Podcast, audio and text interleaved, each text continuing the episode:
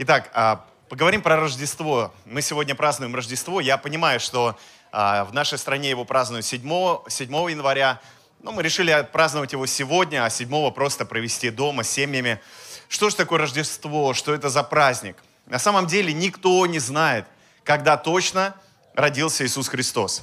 Все эти даты, они были а, даны людьми, церковью. И в первые века христианства Рождество вообще не праздновалось. Его начали праздновать уже после третьего века. И э, я за этот праздник. Кто за Рождество? Кто за Рождество? Давайте похлопаем. Давайте проявим активную позицию, что мы за Рождество. И не важно, когда Иисус родился. Важно, что Он родился. Важно, что Бог пришел в этот мир. Важно, что Он умер на кресте за наши грехи и воскрес на третий день. И дал людям возможность примириться с Богом благодаря Иисусу Христу. Апостол Иоанн так об этом пишет в своем Евангелии. Вначале было Слово, и Слово было у Бога, и Слово было Бог. И это Слово, Иисус Христос, пришло в этот мир. И это Слово любви, Слово истины. Но интересно вот что, что Иисус Христос, когда пришел в этот мир, Он не родился где-то э, в царских, может быть, палатах каких-то, да? А, он не родился в каком-то месте значимом. Он родился в Вифлееме. Это был достаточно небольшой город в Израиле. А, на наши сегодня, наш уровень современного человека, это был где-то даже уровень поселка. И он родился в неизвестном месте, в простой семье, достаточно небогатой семье, обычной семье. Кстати, по поводу того, где Иисус родился, ведется много споров. И мы, христиане, считаем, в основном, я имею в виду, считаем, что он родился в хлеву, хотя Библия об этом ничего не говорит. И я вам приоткрою небольшую завесу, что большинство ученых, исследователей Библии, они говорят о том, что Иисус не мог родиться в хлеву. Ну, во-первых, потому что об этом в Библии ничего не сказано. И единственное, что сказано, что он был положен в ясли. Это место, где а, кормились животные. Но что это было за место? Смотрите, а, родители Иисуса приходят на родину Иосифа. Маму Иисуса звали как? Мария, правильно. Папу Иисуса как звали? Иосиф. И вот они идут на родину Иосифу, к Иосифу, к его родственникам. И написано, им не находится место в гостинице. У нас так переведено в нашем синодальном переводе. Но если мы посмотрим в оригинал, там есть такое слово э, греческое «каталума», которое переводится как «верхняя комната». В Марка 14.14 14 Иисус говорит, приготовьте мне комнату для вечери. Он использует это же слово, каталума, то есть это верхняя комната, где обычно размещались гости. Они там кушали, жили, ночевали. Там были немного э, другие дома, не такие, как у нас сейчас. Вот. А на первом этаже в основном жили хозяева. И э, также размещались животные в холодное время суток. И, соответственно, там находились такие углубления в полу, которые назывались ясли. Туда класс солома, и животные ели из этих яслей. И вот, скорее всего, Иосифу и Марии не нашлось место верхней комнаты, комнате для гостей у родственников, и их поместили внизу, там, где жили хозяева, и там, где могли находиться животные, но, скорее всего, в это время они там не находились, потому что было достаточно тепло, так как пастухи пасли овец в это время, и они разместились там. И это было очень удобно, положить Иисуса, когда он родился, в эти ясли, в эту выемку, в полу, наполненную сеном, чтобы Иисус мог спать спокойно. Так что он, скорее всего, родился не в хлеву. Ну, не скорее всего, я считаю, что он не родился в хлеву. Это же Израиль, понимаете, гостеприимный Израиль. Это даже оскорбительно для этих людей, мне кажется, э, что мы считаем, что он родился где-то в сарае с животными и так далее. И, кстати, к нему не приходило три, э, три волхва. Неизвестно, сколько их было. Их могло быть двое, их могло быть сто волхвов. Просто написано «пришли волхвы». Мы привыкли просто на картинки, изображения, что их было трое, так как они принесли три дара. Но их могло быть несметное количество. И, скорее всего, они пришли не тогда, когда Иисус прям родился. Они уже пришли через какое-то время. Потому что уже Иисус родился, его отнесли в Иерусалим, посвятили Богу, вернулись опять а, Иосиф с Марией с Иисусом в Вифлеем. И уже после этого пришли волхвы, потому что после того, как пришли волхвы, Иосиф с Марией убежали в Египет так как Ира, царь, хотел погубить Иисуса, так как он заревновал, что родился Мессия, и теперь этот Мессия, якобы, он так думал, что свергнет его с трона.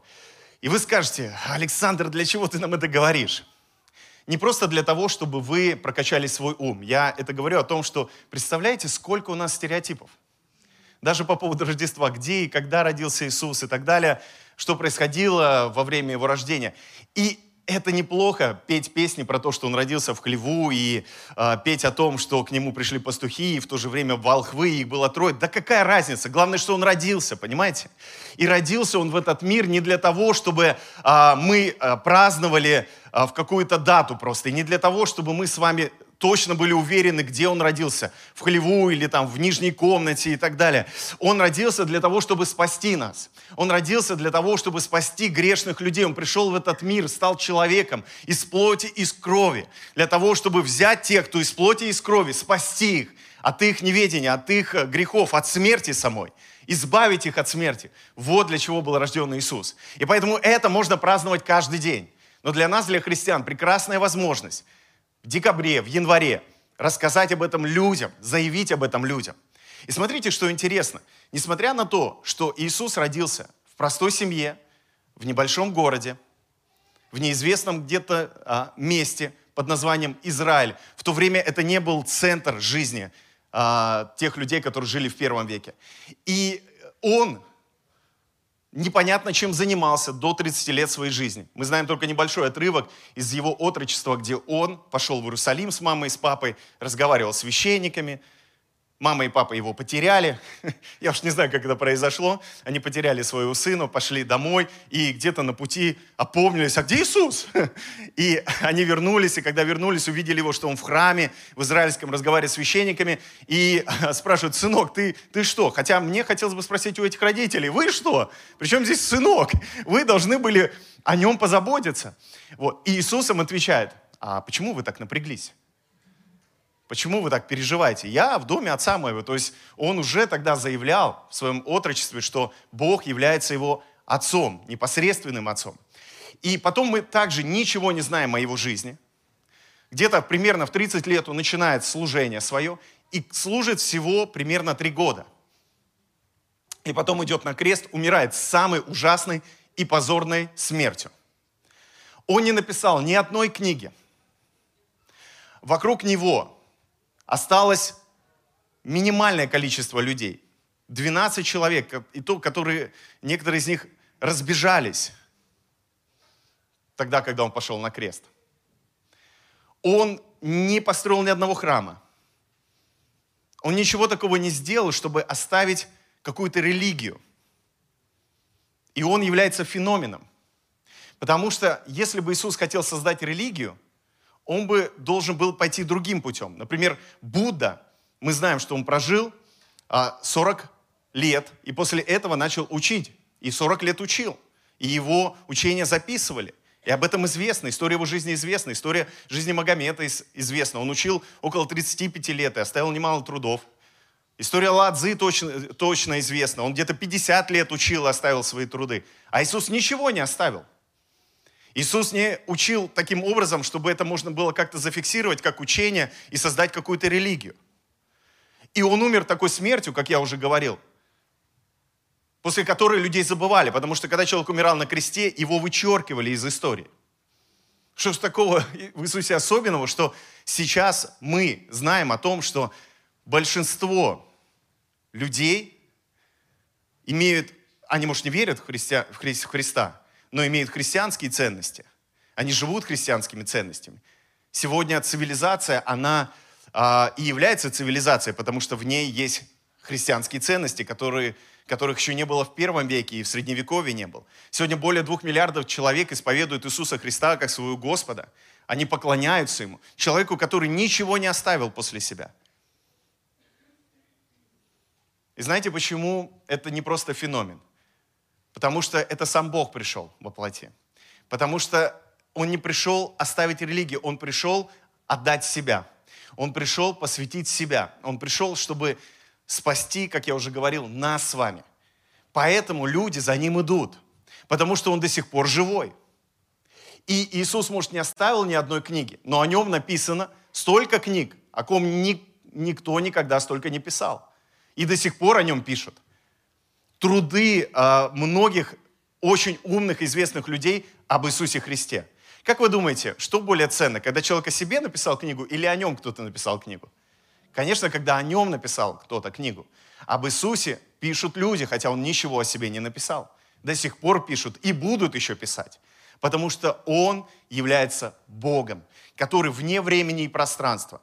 И который не пришел сказать людям, у меня есть какие-то заповеди, у меня есть какие-то правила, я вас научу этому, я научу вас тому. Он пришел и сказал, я пришел в этот мир, чтобы отдать себя.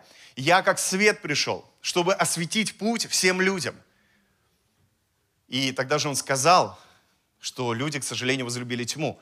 Но несмотря на то, что люди выбирают тьму, свет всегда побеждает. И этот свет сегодня светит до сих пор.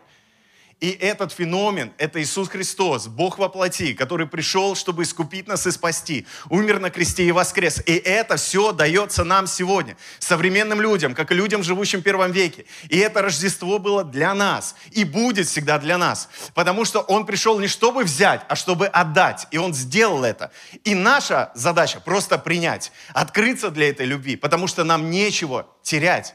Нам нечего терять, кроме своих грехов – кроме своих страхов, кроме своих болезней, кроме своих проклятий. Почему бы не отдать сегодня это Иисусу и взамен этого не получить благословение, исцеление? М? Жизнь с избытком, как Иисус обещал, потому что Он это обещал. И когда люди говорят, а ты какой подарок сделал Иисусу на Рождество? Я не знаю, что ответить. Почему? Потому что дело не в том, что я подарил Иисусу. Дело в том, что Он подарил мне и Он подарил самого себя. И я просто принимаю Его как своего Бога, как свой путеводитель в жизни, как свой путь, как истину и жизнь. Аллилуйя. Это было вступление моей проповеди. Да, можете меня за это поблагодарить, я буду не против. Ну, еще громче прославьте Иисуса. Еще громче прославьте Иисуса. Хорошо. Я хочу прочитать Матфея в первой главе 17 а, стиха. Потому что если я буду читать с первого, вы быстро уснете. А так э, будет немного времени у меня, чтобы вы услышали послание. 17 стиха. Итак, всех родов от Авраама до Давида, 14 родов. И от Давида до переселения в Вавилон 14 родов. И от переселения в Вавилон до Христа 14 родов. Интересно, что Матфей, когда пишет Евангелие, он, он перечисляет не всех, кто был в родословной Иисуса Христа. Он так делает, чтобы было по 14. И это не просто так. Он пишет евреям, которые любили цифры, которые а, в цифрах видели особенный смысл. И а, интересно для нас сегодня, для современных читателей, увидеть, какой же смысл вкладывал Матфей, что он хотел этим сказать. Но прежде всего нужно увидеть, какие основные лица в этих родословных. В начале, в первых 14 родов, основное лицо Авраам. Вторые 14 родов – это Давид – и третий, 14 родов, это Мишах. У нас написано Христос на иврите. Христос это Мишах, Мессия. То есть мы видим три имени. Первое имя Авраам начинается с еврейской буквы Алиф. Второе имя Давид, центральное имя во вторых, четыр... во вторые, наверное, так лучше сказать, во вторые 14 родов, это Давид, Далит. Имя Давид начинается с буквы Далит. И третье, центральное имя или лучше даже титул сказать, в третьей 14 родов, это Мишах, Мессия. Это еврейская буква Мем. И если мы берем и совмещаем все эти три буквы, получается имя Адам. Алиф, Далит и Мем. Имя Адам на иврите состоит из трех букв. Алиф, Далит и Мем. И что хочет этим сказать Матфей? Он говорит о том, что пришел новый Адам. Тот Адам, который был создан в Эдемском саду, он потерпел поражение, потому что ослушался Бога. Но Матвей, начиная свое Евангелие, перечисляя родословную Иисуса Христа, он говорит, этот Адам, он был полностью послушен Богу ради нас и пошел на крест. Из-за первого Адама в Эдемском саду вся земля и все человечество было проклято. Из-за этого Адама, Иисуса Христа, второго Адама, который по сути стал первым, из-за этого Адама вся земля и все человечество теперь благословлено, потому что именно Он стал проклятием за нас. Потому что проклят всякий висящий на дереве, написано в Библии. И Он был проклят на кресте за нас. Он умер вместо нас. Поэтому этот Адам, который пришел ради нас, он подарил нам жизнь. А тот Адам, который пришел в начале, который был сотворен, он подарил нам смерть. И сегодня мы с вами, друзья, находимся под властью второго Адама, который, я еще раз повторюсь, стал первым.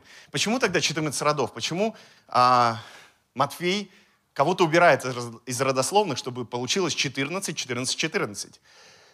Здесь только можно предполагать. И позвольте мне предположить. Позволите? Ну, кивните, если вы позволяете. Я что вот не позволил. Позволяете, да? Хорошо. Ну, если вы мне не позволили, не кивнули, это ваша проблема. Я предполагаю, что здесь два числа, 7 и 7. И так как здесь говорится об Адаме, Матфей намекает на Адама, то, скорее всего, здесь намек на сотворение. И когда написано про сотворение мира, мир был сотворен в течение семи дней. И в седьмой день Бог успокоился от своих, вошел в покой, да, и тогда Он отдал власть Адаму и дал ему заповедь. И сказал, плодитесь, размножайтесь, там, не ешьте от этого дерева, ешьте от того и так далее. Когда мы смотрим на цифру 14, мы видим еще одну цифру 7. И я думаю, эта цифра 7 означает полноту во Христе, которую мы обрели. Во втором Адаме. Это второй цикл творения, в который вошло человечество, благодаря тому, что был рожден Иисус Христос в этот мир. Это я так предполагаю. Я слышал много толкований, вы можете предполагать свое предположение, пожалуйста. Если вам нравится мое предположение, можете взять его. Но точно Матвей что-то имел в виду. И он закодировал это послание. И самое главное, что там нам нужно увидеть, на мой взгляд, это то, что в мир пришел настоящий Адам. Адам на иврите, кстати, означает человек. И Иисус Христос есть настоящий человек. Он есть наш пример, Он есть наша, наш образ и наше подобие Божье. Он есть тот, кто стал первенцем, за которым мы идем. Он есть тот, кто хочет спасти всех, и чтобы все пришли к познанию истины. Он есть Сын Божий, который дал доступ сегодня каждому человеку стать сыном и дочерью Бога. Аллилуйя. И не об этом я сегодня также хочу проповедовать. Да, я хочу проповедовать о том, что написано дальше в Евангелии от Матфея. Рождество Иисуса Христа было так. По обручении матери его с Марией, с Иосифом, прежде нежели сочетались они, оказалось, что она имеет в чреве от Духа Святого. Женщины, можете себе представить эту ситуацию? Ты беременна от Святого Духа. Есть такая шутка, да, у нас в России. От кого? От Духа Святого. Когда не хочется говорить от кого, или сама не знаешь от кого. Ну, я, я понимаю, что эта история не про вас, не про людей верующих, но мы же сталкиваемся с а, такими историями в этом мире – они для нас, может быть, сегодня чужды, но очень часто мы сталкиваемся с этим, что иногда люди ведут беспорядочный образ жизни, и женщины, к сожалению, они беременеют, вот, э, так сказать, в кавычках берем от Духа Святого. Но они знают, эти женщины, от кого точно не забеременели, и они просто так говорят. А вот у Марии была реальность, она не знала, как это произошло. Потому что когда Господь к ней пришел и говорит ей, точнее ангел, да, через Господа говорит, а, точнее Господь говорит через ангела, извините, запутался немножко. Ну, про женщин начал говорить. Я всегда, когда говорю про женщин, запутываюсь, потому что думаю, сейчас наговорю чего не того. Вот, потом придется с этим как-то разбираться, потому что вот, женщины, они хоть и прощают, но не быстро.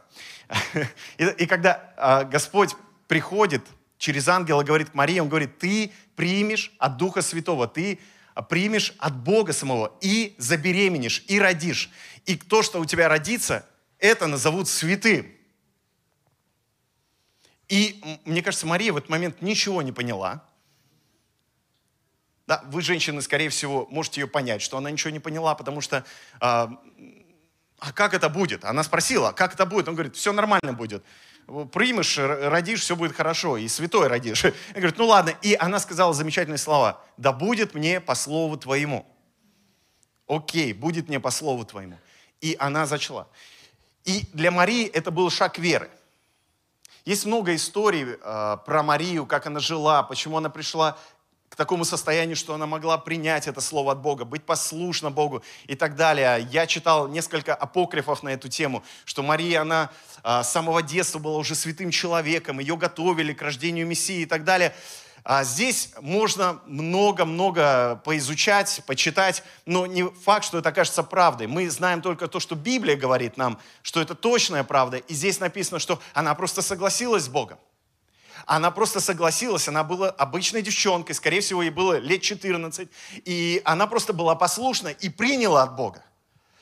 Послушайте, когда в тебе нет ничего особенного, все, что тебе нужно, это принять то, что Он хочет дать тебе, как Он хочет благословить тебя. Тебе нужно это принять. И не бойся принять это. Потому что если ты что-то принимаешь от Бога, то это тебя благословит, это поднимет тебя, это исцелит тебя. Это тебя приведет к другой жизни, жизни с избытком. Потому что это настоящая жизнь, которую Бог дает тебе. И когда ты не боишься, когда ты просто соглашаешься, ты не знаешь, как это будет, ты не знаешь, что будет после этого, ничего страшного, просто прими это, не бойся принять это. Не бойся принять судьбу свою от Бога. Не бойся принять Его господство, потому что господство Божье – это не господство директора, это не господство управленца какого-то, это господство ради тебя. Это господство, чтобы вести тебя по жизни, помогать тебе, поддерживать тебя. Потому что мы сами по себе имеем свойство, что нас тянет куда-то пойти не туда, заблудиться, упасть, опять подняться, опять упасть, опять подняться. Поэтому не надо бояться принять того, кто может тебя направить на тот путь, который даст тебе гармонию, покой, счастье, радость среди любого шторма, среди любых неприятностей. Не бойся принять это. Скажи соседу, не бойся принять это. Поговори с соседом, помоги мне проповедовать. Скажи, я этому лысому пастору помогаю проповедовать и говорю тебе, не бойся принять это. Мария не испугалась и приняла. Теперь о ней песни поют. Теперь ее знают все. Ее рисуют на иконах. Ей даже поклоняются некоторые люди. Я считаю, они делают неправильно. Но все же ее почитают народы. Потому что она не побоялась принять это. То, что дал ей Христос. И там был еще один персонаж, Иосиф. Иосиф же муж ее, будучи праведен, и не желая огласить, и это слово «огласить» можно перевести еще как «опозорить», выставить на посмешище, выставить как а, дурной пример. Хотел ее тайно отпустить. Смотрите, интересно. Иосиф, муж ее, он еще не был ее официальным мужем. Они были обручены. Должен был прийти момент, когда они официально поженятся. И муж ее узнает радостную новость, Евангелие. Дорогой, я беременна. А он знает, что у них не было. Не было не было ничего, из-за чего берутся дети. И он слушает ее, и, и мне кажется, в этот момент у него в голове все переворачивается, потому что он понимает, что она с кем-то согрешила. Скорее всего, кто-то с ней сделал это, от чего берутся дети. И когда она говорит, Иосиф, знаешь, а у меня от Духа Святого, он говорит, а Дух Святой это имя и фамилия. И где он? Позволь мне с ним поговорить, с этим Духом Святым. Я уверен практически на 100%, он не понимал, что происходит. Но он, будучи праведным, и если бы здесь говорилось о праведности от закона, то тогда, будучи праведным, он должен был вывести ее и сказать, она согрешила – она до нашей свадьбы, она мне уже изменила. И ее должны были, может быть, даже побить камнями, может быть, как минимум, а, опозорить ее. И она больше никогда бы не вышла замуж. Если бы он был просто праведен над законом. Но здесь говорится о другой праведности. Матвей говорит, он, будучи мужем праведным, хотел отпустить ее. И что в этом случае он хотел сделать? В чем была его праведность отпустить ее? Когда он ее отпускал, он с ней разводился. А тайно отпустить, это значит, он скрыл, почему он с ней решил развестись до еще свадьбы, то есть разорвать помолвку. Что на самом деле делает Иосиф? Он, будучи праведным, берет на себя эту вину. Он делает так, что он, отпуская ее, позволяет тебе людям подумать, что он с ней это сделал, она забеременела, и теперь он помолвку разрывает. И теперь он должен подвергаться позору. Он должен теперь взять на себя всю эту вину. Потому что в законе написано, если подобный мужчина сделал женщина, и потом он ее бросил, развелся с ней, или не вошел в брак, в их случае, да, то есть он с ней не сочетался, то он теперь опозорен, позор ему, он бросил свою невесту. Он с ней, извините за выражение, переспал и бросил ее. Это делает Иосиф, он подставляет себя, чтобы ее имя не было опорочено. Он, будучи праведен, и его праведность была не от закона, его праведность была от чего-то большего, от любви. И он поступает по закону, но берет всю вину на себя. Вот такой был Иосиф. Мы мало что знаем об Иосифе, но мы точно знаем, что он был человек праведный, и эта праведность, она шла из любви. И это не просто так, замечает Матфей. Не просто так он об этом пишет. Он говорит, смотрите, уже тогда, когда Иисус был в чреве Марии, Иосиф поступает, как Иисус поступит однажды, умирая за людей на кресте. Он берет на себя эту вину, он берет на себя этот позор, чтобы Мария и чтобы то, что она проживет дальше, это было не опозорено, это было не уничтожено. То же самое сделал Иисус. Он взял на кресте весь наш позор, всю нашу боль, все наши грехи, чтобы мы жили чтобы мы процветали, чтобы мы с вами не просто жили на этой земле, но жили вечно. И потом написано, и се ангел Господень явился ему во сне и сказал, когда ангел приходит? Когда он тайно хотел ее отпустить, будучи праведным. Ангел приходит в этот момент. Знаете, когда ангелы приходят в нашу жизнь, знаете, когда ангелы поддерживают, когда они служат нам, когда мы с вами, как праведные люди, готовы отпустить, готовы взять на себя ответственность, чтобы поступить как Христос, поступить по любви, которая есть во Христе. И тогда приходят ангелы, потому что ангелы всегда приходят на любовь Божью. Ангелы всегда приходят на милость. Ангелы всегда... Я, я, я знаю, кто-то из вас слышал проповеди «Бог приходит на жертву». Это было в Ветхом Завете. Я верю, что сегодня Бог приходит на любовь, потому что Он есть любовь. И люди, которые любят, они способны открыться для Его любви. И даже если человек любит просто по-человечески, он уже приоткрывает дверь для Божьей любви. Человеческая любовь никогда не сравнится с Божьей любовью, но он уже приоткрывает дверь для ангелов. Поэтому человек любящий никогда не будет постыжен, даже если берет на себя ответственность за вину другого человека. Даже если он прощает того, кто виноват, он никогда не будет постыжен, потому что любовь всегда побеждает. Вы же об этом знаете еще из сказок. Вы знаете об этом из ваших кинофильмов, которые вы так любите и плачете в конце, что любовь побеждает. И вас так раздражают иногда наши русские фильмы, которые непонятно чем заканчиваются. Вас так раздражают фильмы, которым даются премии на каких-нибудь канских фестивалях, потому что вы смотрите, не понимаете, о чем там, потому что там нет этого хэппи-энда. Знаете, почему мы любим хэппи-энд? Потому что это наша природа, потому что Иисус Христос наш хэппи-энд, потому что внутри каждый человек и душа каждого человека, она знает, что все будет хорошо, все однажды закончится, как в кино.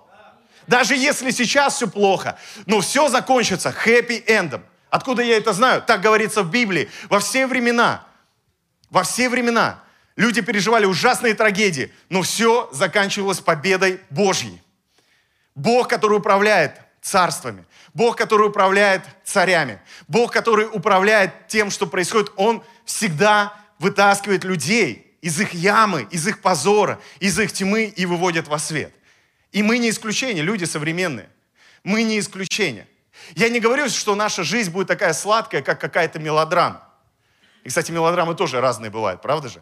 Вот, а некоторые мелодрамы а, есть с признаками триллера, ужасов и так далее, но, но я не говорю, что наша жизнь как кино, я просто хочу сказать, что наша жизнь призвана к тому, чтобы мы пришли к тому, когда будет хэппи-энд. И этот хэппи-энд не просто в человеческой любви, а в любви Христовой. И когда ты открываешь свою дверь, дверь сердца для этой любви, она приходит, и вместе с ней приходят ангелы, вместе с ней приходят благословения. И вот все ангел приходит к Иосифу и говорит, Иосиф, сын Давидов, не бойся принять, не бойся принять. Он говорит, не бойся принять Марию. Не бойся принять Марию, жену твою, ибо родившийся в ней есть от Духа Святого. Родит же сына, и наречешь ему имя Иисус, ибо он спасет людей своих от грехов их. А, вау! Почему Иосиф смог принять Марию? Потому что он уже открыл свою дверь для этого. Он уже открыл свою дверь для Иисуса еще до того, как Иисус родился. Потому что он был способен вместить, что такое настоящая праведность Божья. Что праведность заключается не в том, чтобы отделить черное от белого, сказать, где праведное, где неправедное. А, а праведность заключается в том, чтобы все погрузить в Божью любовь, все погрузить в Христа. Он его не знал, но он чувствовал это интуитивно. И ангел Господень говорит, не бойся принять Марию, потому что то, что от нее родится, это спасет весь мир. И он берет на себя эту ответственность. И я думаю, что он сталкивался потом с насмешками. Ну что там, Иосиф? Как там Мария? Как там Иисус? Нормально все у вас? М? Люди же понимали, что произошло. Люди же могли э, соединить срок, да, ее беременности со сроком, когда они в итоге поженились. И Иисус не был тем человеком, который был рожден в семье, которые почитали за то, что они праведны. А скорее всего, на них смотрели из-под лобя, с усмешками, с критикой. И, кстати, когда Иисус служит, неоднократно люди говорят, подожди, вот, вот, вот за этим человеком идут люди, а он не сын Иосифа и Марии, вот этих, у которых там история с Духом Святым была. Не их ли он сын? Но ангел Господень говорит, не бойся, не бойся принять ее, не бойся принять Марию, потому что ты увидишь, как через твою семью родится то, что спасет мир – и когда мы не боимся принять, как Иосиф, даже если это нам непонятно, даже если нас кто-то критикует за это, мы не боимся принять то, что Бог нам дает, мы начинаем видеть, как в нашей жизни, в наших домах, в наших семьях, в церкви нашей рождается то, что спасает людей вокруг. И, может быть, сегодня люди будут говорить, о, понятно все с вами, о, сектант, о, да, да ну, Критиковать, может, будут, как критиковали Иосифа, как критиковали Марию. Но не важно. Важно, что будет потом. Важен результат. И в жизни Иосифа этим результатом явился Иисус, который исцелял и спасал, и который в итоге спас весь мир. И в результате того, что мы сегодня примем от Бога, принимаем от Бога, мы увидим, что в нашей жизни будет происходить то, что будет спасать других людей. Что происходит в жизни нашей сейчас? Что происходит в вашей жизни? В вашей жизни происходит то, что спасает других людей – исцеляет других людей, освобождает других людей, или наоборот, сковывает их, печалит их. М? Но если вы и я вместе с вами, мы не побоимся принять то, что дает нам сегодня Бог, то мы с вами увидим, как в нашей жизни зарождается то, что будет животворить других людей, будет спасать других людей – будет благословлять человечество, будет благословлять нашу землю.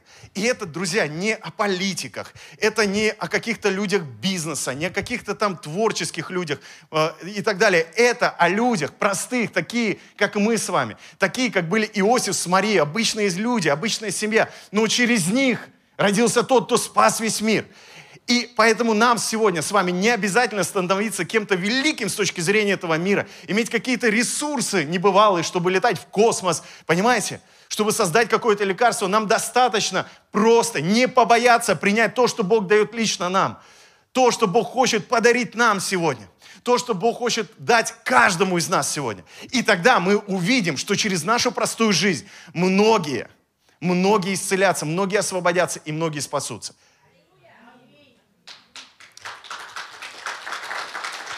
Если кто-то из вас думает о себе так, ну о чем ты говоришь? Я же понимаю, что моя жизнь – это просто моя жизнь. Я, я ничем особенным э, не отличаюсь. И, и что я могу, по сути?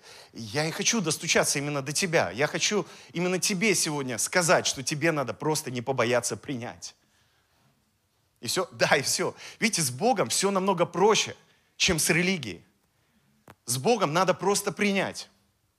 Потому что ты дать Ему ничего не сможешь. Абсолютно ничего. Просто принять. И когда ты принимаешь, в тебе рождается от Духа Святого то, что спасает потом других. Не бойся принять это. Не бойся принять, как Мария, от Духа Святого. Не бойся принять, как Иосиф, Марию, у которой от Духа Святого. Не бойся. Мы церковь, мы являемся невестой. Даже братья. Добро пожаловать в клуб, братья, невест. И в этом смысле мы, церковь, должны быть как Мария и принимать от Духа Святого, чтобы у нас здесь внутри рождалось то, что спасет мир. Рождался сам Христос. И также мы с вами должны, как каждый, как часть тела Христова, как те, кто являются частичками, живыми камнями этого тела, этого строения, этого здания, которое называется церковь. Я имею в виду сейчас не здание из кирпичей, а духовное здание. Как Иосифы не побояться принять Марию, не побояться принять церковь с тем, что там в ней рождается. И способствовать этому рождению. И мы увидим тогда славу Божью. Мы увидим тогда спасение Божье. Я, я мечтаю о том, чтобы этот мир преобразился. И у него нет выхода у этого мира. Он обязательно будет преображаться все больше и больше. Да, кто-то скажет, ты разве не видишь тех проблем, которые существуют? Ты разве не слышал новости, что происходит сегодня в Казахстане? Слышал, знаю, смотрю, слежу, молюсь. И считаю, это моя первая ответственность, самое главное, молиться о том, что происходит. Но я знаю, что если даже тьма наполняет землю, и мрак наполняет все народы. Это не означает, что Бог проиграл. Это не означает, что свет потух. Это означает, что свет будет больше и больше сиять. Свет будет все больше и больше распространяться по этой земле. И знаете, кто этот свет? Это мы с вами. Это церковь. Это те люди, которые сказали Иисусу «да». И они становятся светом для этого мира. Потому что они не светят просто исходя из своей культуры, просто исходя из своих знаний. Они светят из того света, которым они наполнены. И это небесный свет. Этот свет озарил однажды Марию. Этот свет озарил жизнь Иосифа. И через них этот свет пришел в этот мир и озарил весь этот мир. Этот свет является Христос, который в нас – не бойся принять этот свет, не бойся принять это, не бойся принять свою судьбу, потому что ты примешь не просто то, что дает страх, ты примешь то, что дает тебе свободу от страха. И ты больше не будешь смотреть новости со страхом, ты будешь смотреть новости с верой, что если даже тьма и мрак поглотят все народы, то надо мной будет вечно Господь сиять. И не для того, чтобы это было просто для меня, а для того, чтобы это было для всего мира. Одна лампочка, она уже побеждает тьму. Но если там 10 лампочек, если 100 лампочек, если тысячу лампочек, если 100 тысяч лампочек. И сегодня в этом мире говорят, как я уже э, вам рассказывал по статистике, около 2 миллиардов христиан. 2 миллиарда лампочек. Видимо, мало. Мало, чтобы мир этот преобразился. Может, там тебя не хватает. Ты сегодня пришел на служение сюда. Ты, может, смотришь нас онлайн. Может, тебя не хватает. Ты скажешь, да кто я такой? Ты нужен. Ты нужен Иисусу. Ты был создан лампочкой не для того, чтобы, знаете, вот потухшей быть лампочкой в гирлянде. Видели когда гирлянды советские? Кто видел советские гирлянды? И там, если лампочка одна тухла, тухла вся гирлянда. Они потому что все были как одно целое. И ты, ты не потухшей лампочкой рожден. Ты рожден лампочка, которая должна гореть. Но эта жизнь потушила тебя. Эта жизнь забрала из тебя свет. Эта боль, которую тебе причинили, забрала из тебя свет. Грехи твои забрал, забрали из тебя свет. Но Бог здесь сегодня, чтобы зажечь твою жизнь, зажечь тебя. Потому что ты не потухшая лампочка, ты создан быть горящей лампочкой. Ты часть божественной гирлянды. И ты здесь сегодня не просто так, ты не просто так смотришь онлайн. Тебе надо принять это электричество от Бога, принять эту судьбу от Бога. Не бойся принять это. Чтобы все, что в твоей жизни будет после сегодняшнего собрания, это было о спасении, об исцелении и о самой жизни, настоящей жизни. Аминь. Хорошо, я буду приземляться или взлетать я буду приземляться в проповеди, как я часто говорю, чтобы вы взлетали в вашей жизни. Поэтому можно уже подыграть. Я не буду вас долго сегодня задерживать. и так вылил на вас кучу информации. Теперь вам есть над чем поразмышлять. О, Иисус родился не в хлеву. А. Но в Церкви Божией мы за то, чтобы любить друг друга и почитать, несмотря на то, кто как думает. Правильно? Поэтому, друзья, если вы согласились со мной, что Иисус родился не в хлеву, лайкайте тем, кто выставляет фотки, что Он родился в хлеву. Если кто-то выставляет картинки, что там три волхва было, не надо писать в комментариях, а ты знаешь, что их могло быть сотню. Не надо так делать. Поставьте лайк. Потому что дело не в этом. Я вам просто дал для справки, чтобы немного расширить ваше сознание, просто показать, как часто мы, читая Библию, склоняемся больше к картинкам, к стереотипам, чем к тому, что действительно важно. И сегодня мой призыв – это не бойтесь принять. Принять кто-то сегодня, я прошу вас, кто-то сегодня, откройте свое сердце для Иисуса, не бойтесь принять Его. Не бойтесь принять. Как вы думаете, Мария хоть раз в жизни разочаровалась, что она сказала Богу, да будет мне по слову твоему? Конечно, нет. Когда она увидела, что Бог, ну представляете, через нее родился Бог. У нее не было интимных отношений с мужчиной, а родился ребенок. И родился этот свет Божий, в этот мир пришел через нее. И в то же время она видела всю эту грязь родов, она видела всю эту кровь, которая вместе выходила с ребенком. Все это она видела, но она держала самого Бога в этом теле, понимаете?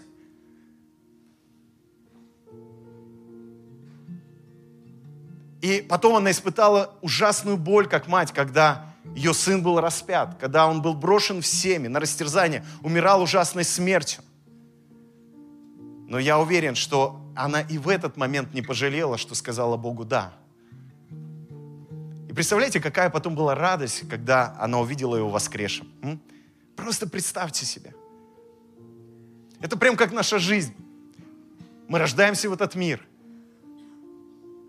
детьми, как чистый лист. А потом приходит жизнь боль. Но вы знаете, за болью всегда есть воскресенье. И за смертью всегда есть жизнь вечная. И Иисус предлагает ее нам сегодня чтобы мы, как Мария, были свидетелями, как наша жизнь преобразится. И вы никогда не пожалеете, если примете от Бога сегодня вашу судьбу. Я хочу обратиться к христианам, кто уже давно во Христе. Пора ваши лампочки гореть сильнее.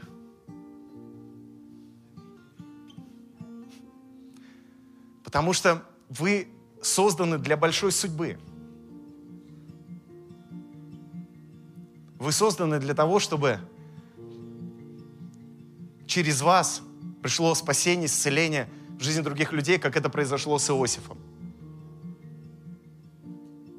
который не знал, что ему делать. И самое лучшее, что он мог сделать из любви к Марии, просто сказать, хорошо, Мария, я тебя отпускаю и возьму всю вину на себя, что это я с тобой сделал, пусть что хотят думают, но чтобы ты была не опозорена, чтобы ты была свободна от позора. И вот во сне он видит ангела, который говорит, Йося, ты не понимаешь, что ты сделал. Поэтому не бойся принять Марию, не отпускай ее.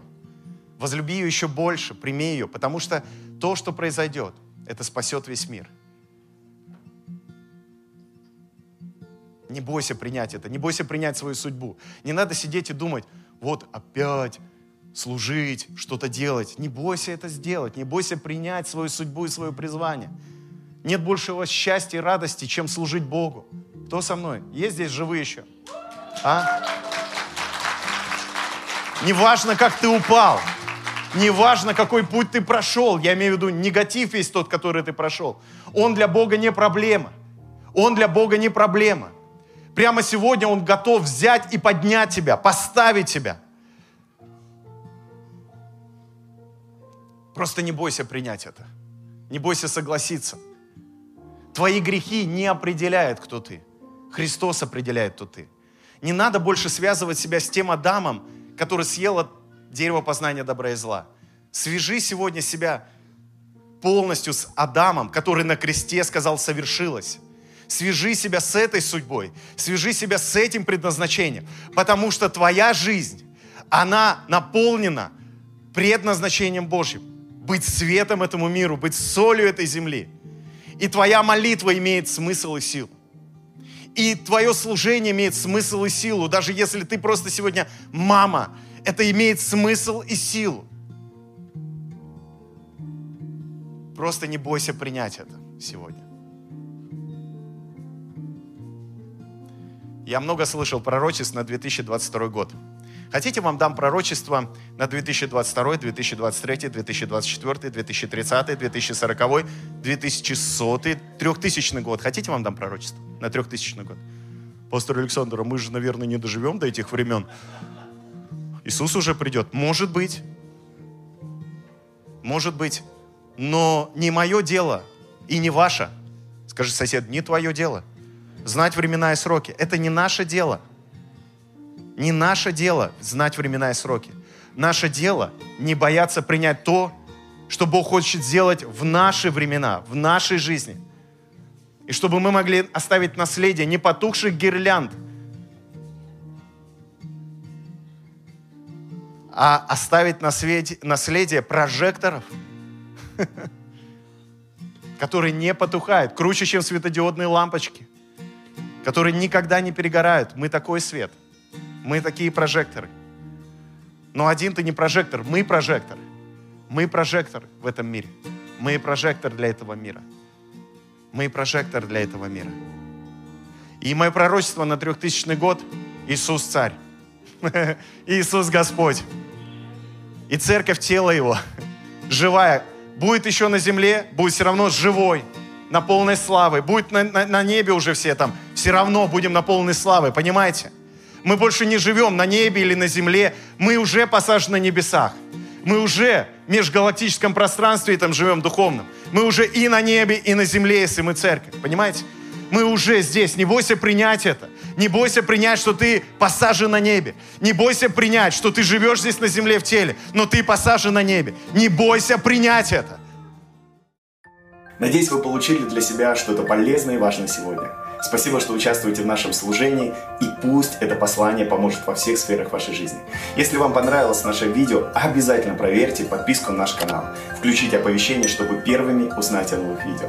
Также ставьте лайки, пишите комментарии, делитесь нашим видео с друзьями. Спасибо всем, кто жертвует. Вы даете нам знать, что верите в наше служение, верите в Иисуса и в Его Слово. Мы любим каждого из вас, молимся за вас и больше всего хотим быть здесь для вас. Благословение от Господа, ваши дома и семьи. Друзья, помните, что наш Бог, Он всегда восполнит все наши нужды из славных своих богатств в Иисусе Христе, как говорится в Филиппийцам 4.19. И Он может несравненно больше того, о чем мы просим или помышляем. До встречи, друзья!